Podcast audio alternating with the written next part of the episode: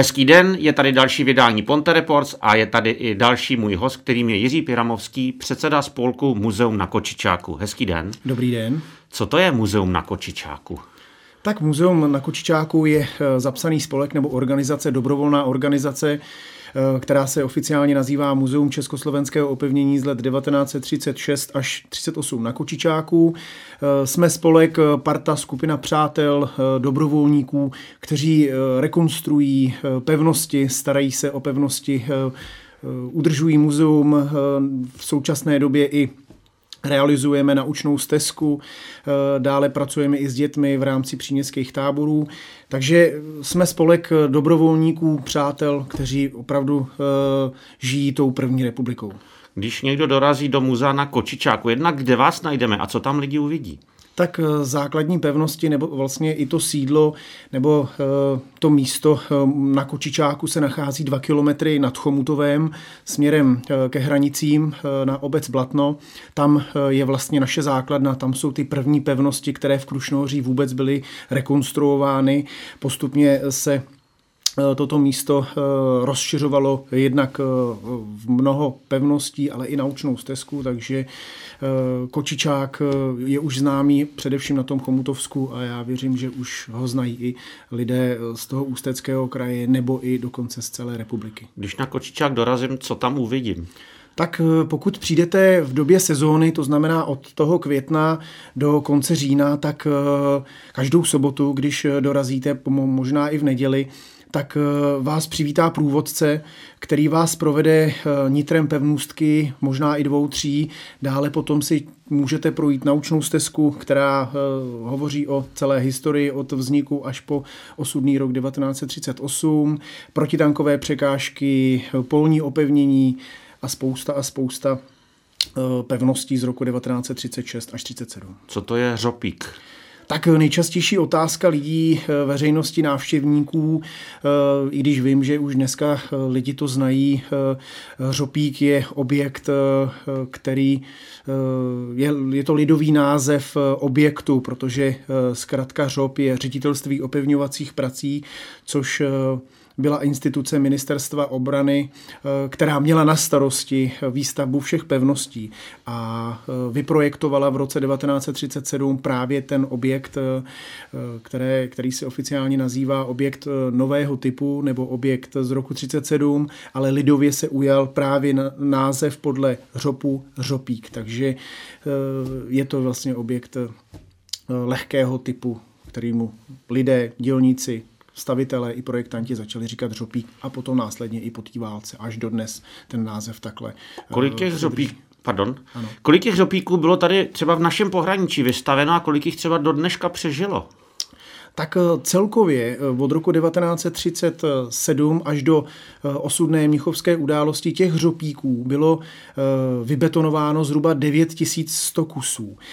U nás v tom podkrušnohoří od toho Kadaňska, Chomutovska, Mostecka bavíme se v několika set kusech. Samozřejmě výstavba těch pevností ještě probíhala ještě dříve v roce 1936, to jsou starší typy, takže tady na tom, v tom podkrušnohoří máme celkem dva základní typy typy. Objekty starého typu a objekty nového typu. Všechny tyto objekty můžete právě spatřit u nás eh, na eh, Kočičáku, ale i na tom Kadaňsku, Chomutovsku, ale i zde eh, na Mostecku.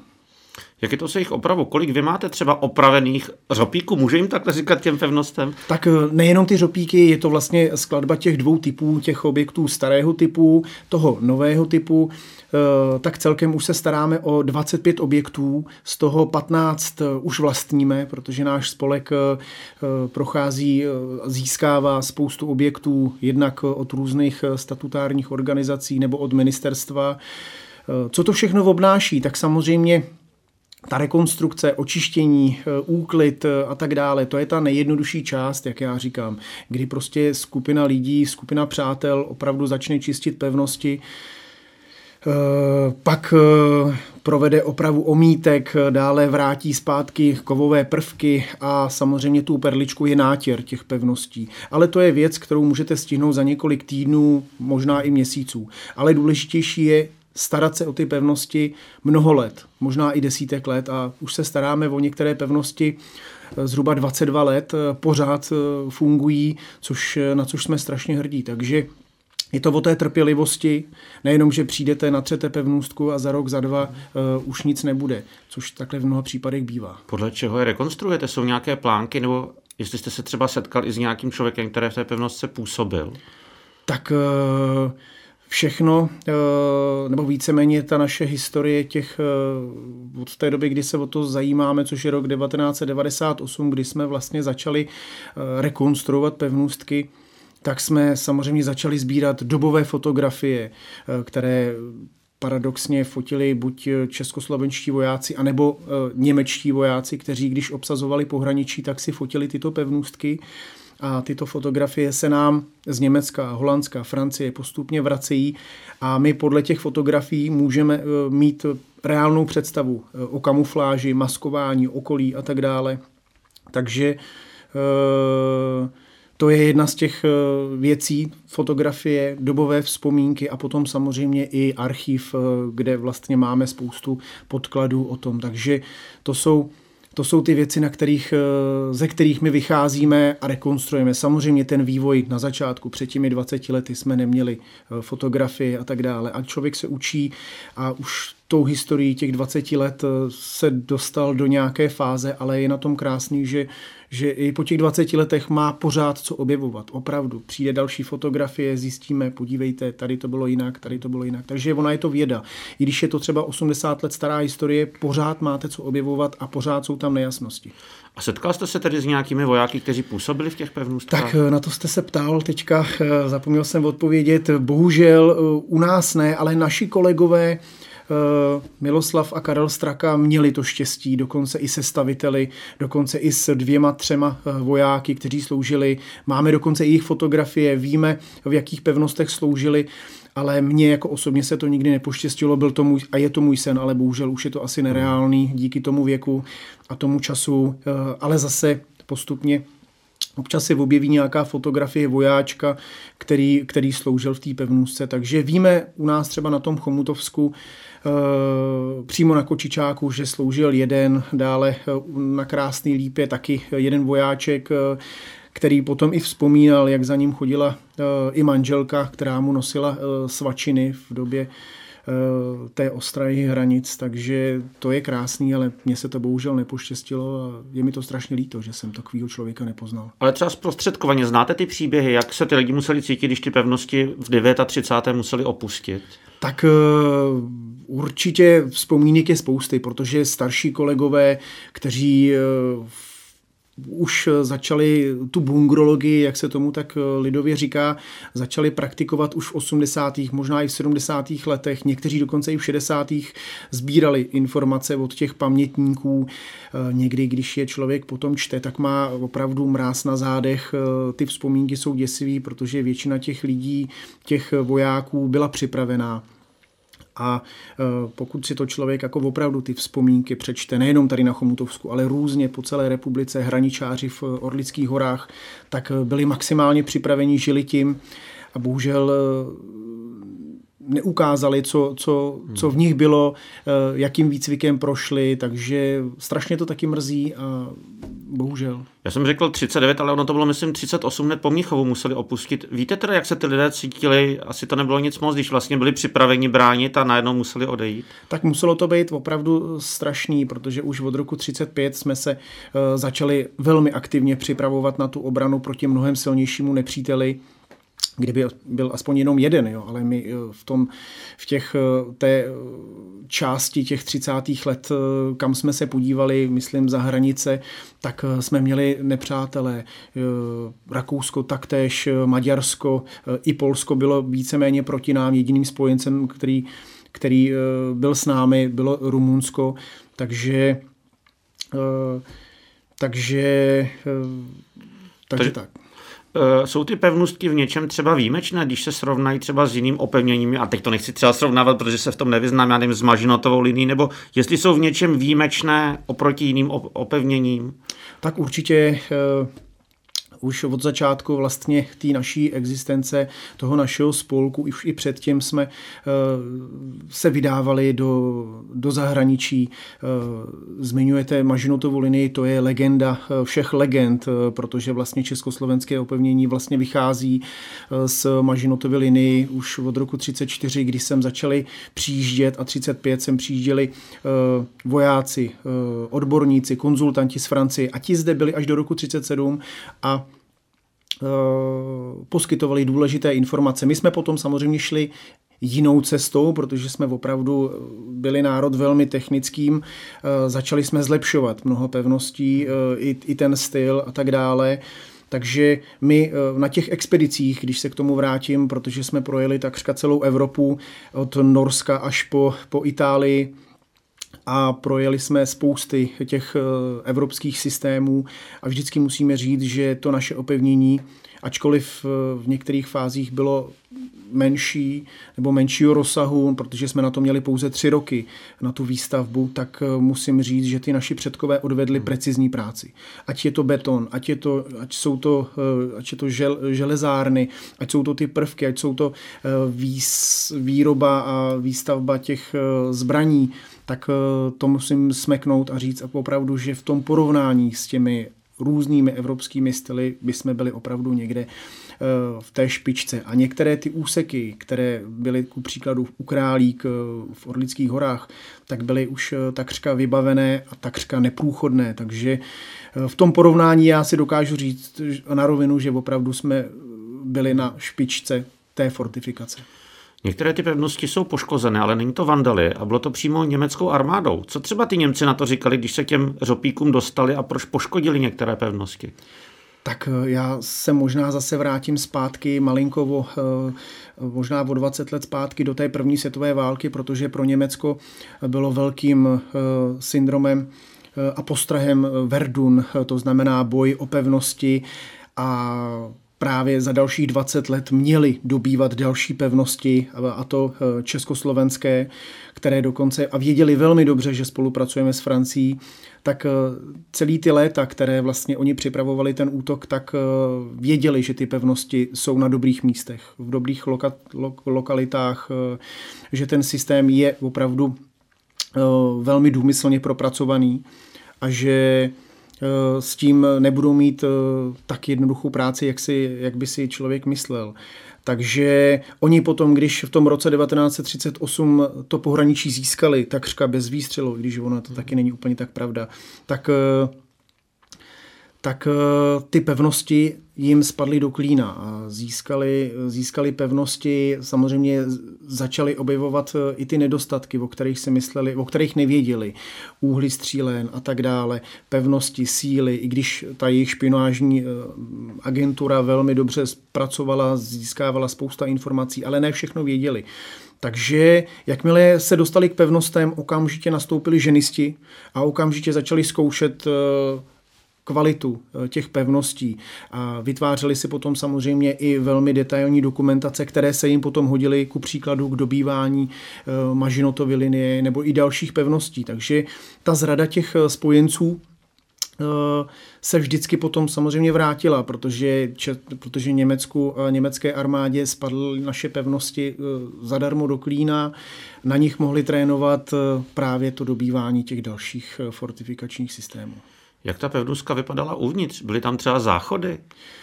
Tak eh, v těch větších, protože eh, to československé opevnění se skládá na těžké a na to lehké. To těžké, to jsou velké pevnosti, kde bylo zhruba 30 až 40 mužů, včetně protitankové výzbroje. Tam dokonce záchody byly, tam jednak vojáci mohli i spát v ubikacích, byl tam diesel agregát, ventilace a i ten záchod. A já, jak říkám, jak ta jak to Československo bylo velmi propracované, tak tam dokonce byly i splachovací záchody v roce 1938, si to vemte. Ještě v 90. letech v některých místech eh, naší republiky byly padací záchody, ale tím nechci odbíchat. Ale zase to ukazuje to, jaká to byla propracovanost. V těch menších pevnůstkách, jako jsou žopíky nebo ty objekty starého typu, tam bohužel to byly prostě objekty, které byly uspůsobeny pouze pro ten boj, hmm. to znamená výstroj, výzbroj, eh, zbraně, především lehké, po případě těžké kulomety, a víceméně to byl život v tom poli, v těch zákopech a tak dále.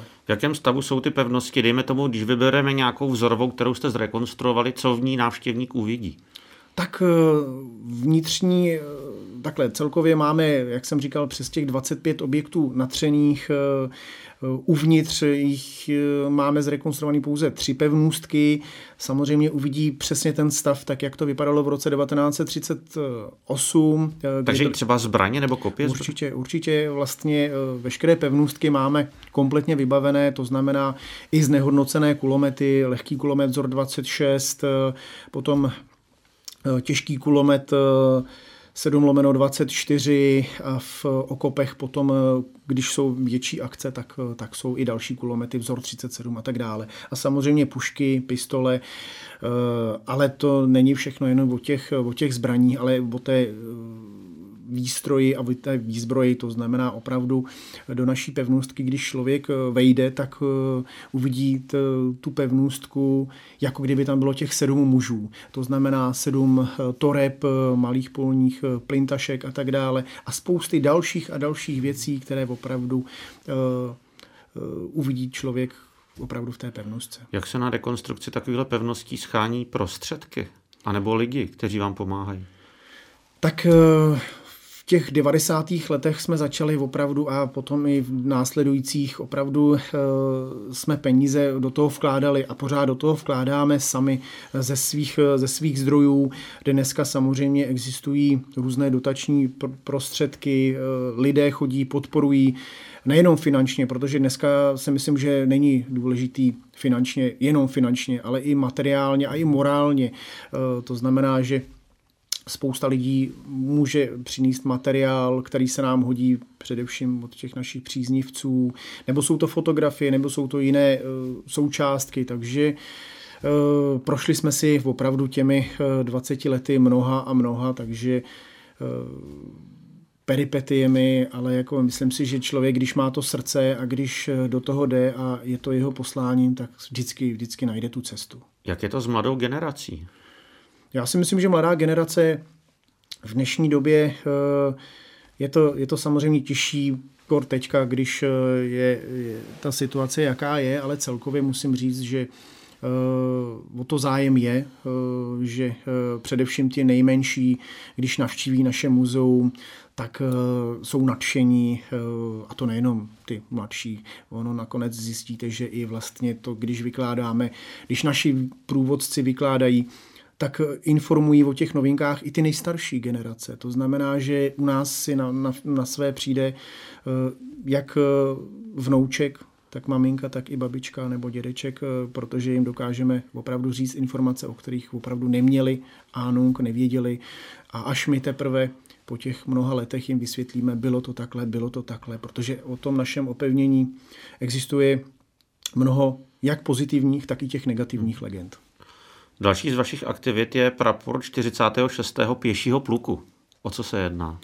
Tak eh, on to není jenom prapor, on je to vlastně zájem o eh, náš pěší pluk číslo 46, který sloužil právě od Kadaně až po most. Je to jednotka, je to pluk, který vlastně obsazoval pevnosti na tom Kadaňsku, Mostecku a Chomutovsku. My v roce 2015, protože jsme věděli, že originál ještě existuje, tak jsme chtěli jako takovou tu vzpomínku e, zrealizovat, tak z nás napadlo vytvořit kopii, e, kopii právě onoho praporu e, pěšího pluku číslo 46, e, který byl originálně e, předán v Lounech e, našemu pluku. Eh, my jsme v roce 2015 opravdu do toho eh, vstoupili. Eh, část dotace hradilo město Chomutov, zbytek jsme udělali sbírku, to znamená, že přes 40% potom posílali lidé. Opravdu po 10 korunách, 100 korunách, 1000 korunách, až jsme opravdu tu částku vybrali a zrealizovali. Eh, prapor se šil v Brně a musím říct, že i v roce 2015 potom byl požehnán eh, kaplanem z eh, vojenského útvaru Žatec. Takže teďka samozřejmě prapor bude instalován v našem malém muzeu, který máme umístěné, nebo v našem zázemí v krytu civilní obrany, kde bude mít své pevné místo v, ve velké vitríně osvětlené. Vy máte ale použiju termín ušitý nejen prapor, kopii praporu, ale máte historické uniformy, historické zbraně. Které všechny aktivity se kolem tohohle toho točí? Protože pořádáte i dětské tábory. Tak eh, já bych začal těma uniformama, eh, jak říkám, za těch 20 let člověk eh, nastřádal, nebo náš spolek nastřádal mnoho a mnoho artefaktů, výzbroje, výstroje a mezi tím samozřejmě i ty uniformy. A musím říct, že k dnešnímu dny, kdy jsme dělali, nebo k letošnímu roku, když jsme dělali inventuru, tak eh, jsme zjistili, že máme 16 druhů uniform eh, ozbrojených složek eh, naší prvorepublikové armády. Musím říct, že tam dokonce i máme oblek Tomáše Garika Masaryka, taky jsme ušili kopii. Jsou tam uniformy finanční stráže, četnictva, státní policie, eh, armáda, důstojníci eh, a spousta, spousta dalších uniform, takže ty eh, můžeme používat na různých akcích, ať jsou to různé ukázky pro veřejnost, nebo pětní akty, anebo dětské dny, kde ukazujeme právě ony, ony uniformy. Dále potom ta činnost, jak jste říkal, je pestrá, tak dětské, dětské tábory. tábory. Dětské tábory. To je něco, co jsme otevřeli v roce 2016-17, opravdu velmi náhodně. Spousta lidí nás na to, do toho tlačila, ať, eh, bude, ať máme tábory, ať se staráme o děti, ať se jim věnujeme. Ale chyběl jakýsi impuls a musím říct, že potom přišel impuls eh, od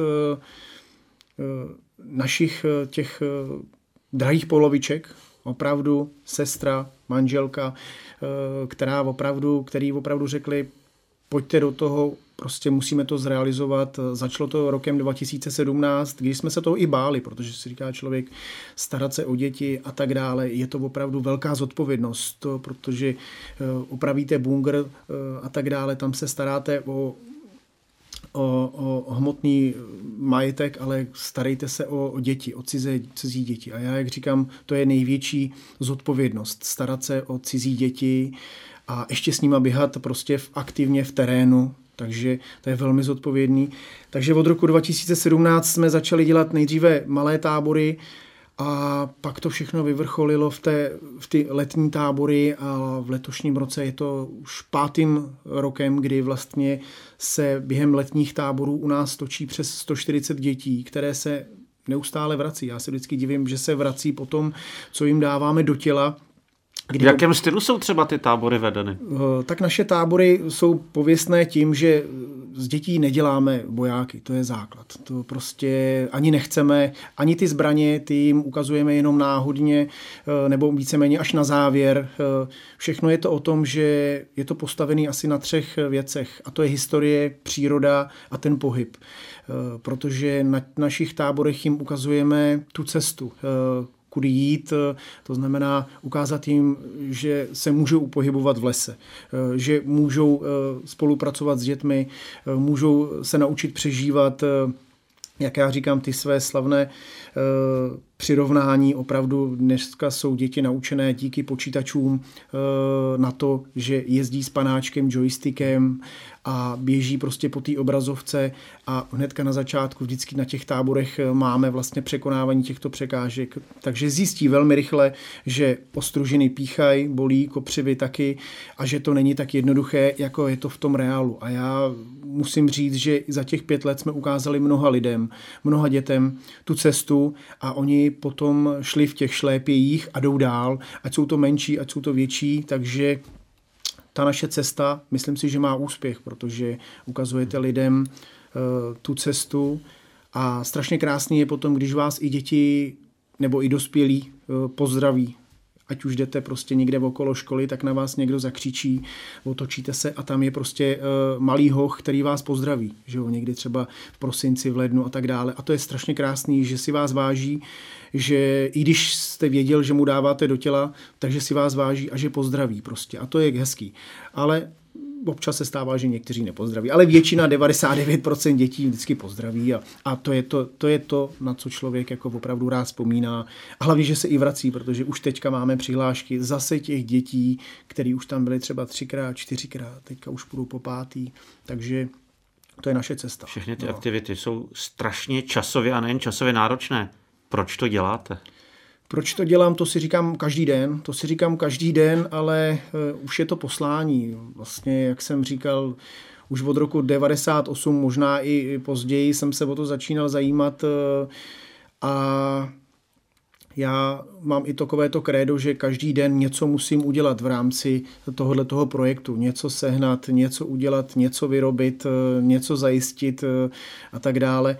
A to člověka naplňuje protože ví, že to má smysl nejenom v rámci té historie, ale i v rámci těch dětí.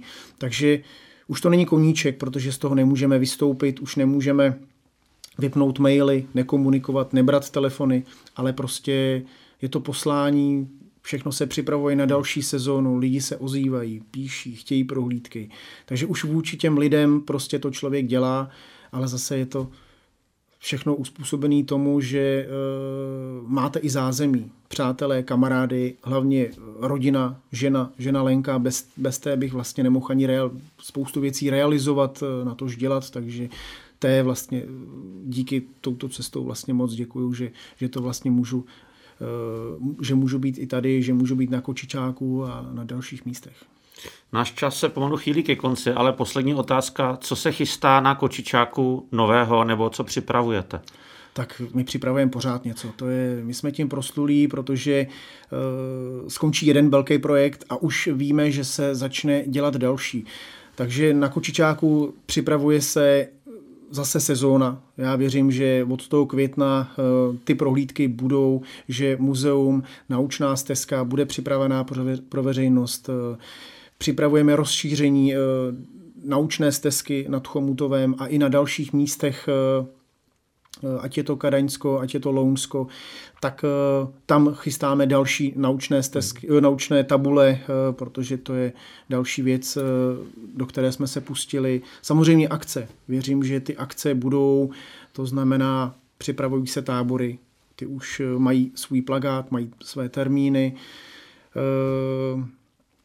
Dále se připravují další rekonstrukce, to znamená, že, jak já říkám všem návštěvníkům, že pokaždý, když přijdou za rok na Kočičák nebo kamkoliv jinam, kde my figurujeme, tak bude opět něco nového, takže takže pořád je něco nového, důležitý sledovat, ať už je to facebookový profil, anebo naše stránky, tam se prostě... Kde vás lidi najdou, na jaké jsou ty stránky? Uh, tak uh, Facebook, eh, webové stránky jsou www.kočičák.cz a nebo eh, na Facebooku Muzeum na Kočičáku.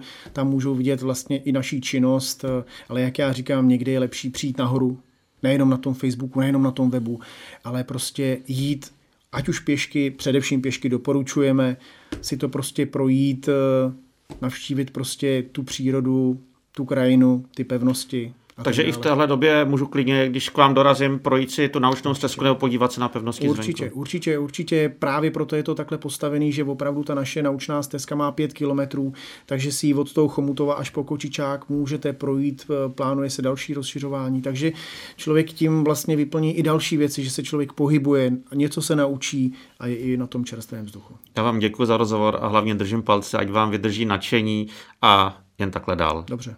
Moc krát děkuji. Mým dnešním hostem byl Jiří Piramovský, předseda spolku Muzeum na Kočičáku.